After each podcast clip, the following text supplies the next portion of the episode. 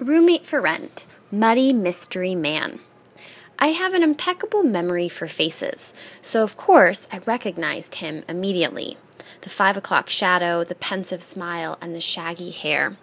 I resisted the urge to click his dating profile. It had been eight years, but I could never forget him, despite multiple attempts to block that Sunday evening in my college dorm when he washed his feet in the girls' bathroom. As the RA, I chatted frequently with residents as they passed by my room.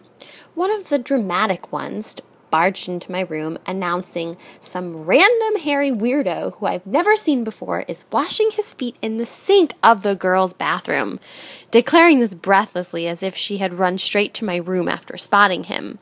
My mom happened to be visiting me that weekend. She stood up and volunteered. Would you like me to handle this? I looked at her cross eyed. I was in charge here, I told her with my glare. Perplexed, I went immediately to investigate and discovered a track of mud footprints leading into the bathroom. With his feet awkwardly dangling, half in the sink, half on the linoleum tile, Brian grunted to acknowledge me. He was not a stranger. He lived down the hall, mostly kept to himself, studying math. As I noticed the giant puddle of muddy water, I asked, Brian, what are you doing?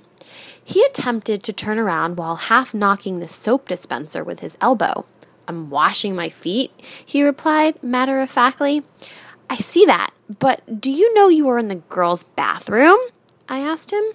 Yeah, I didn't want to track the mud everywhere, he replied with a much more rational reaction than I expected. I see that, but I need you to go to the guy's bathroom, I instructed him, watching him grab a stack of paper towels to dry off his feet. Where were his shoes, I wondered, but I didn't ask. When I returned to my room, a crowd had gathered to discuss the stranger in the bathroom. He lives on this hallway, I reminded them, to say hello more often to their neighbors.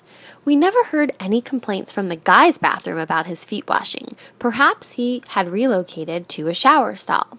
But from then on, Brian took on the reputation as Muddy Mystery Man.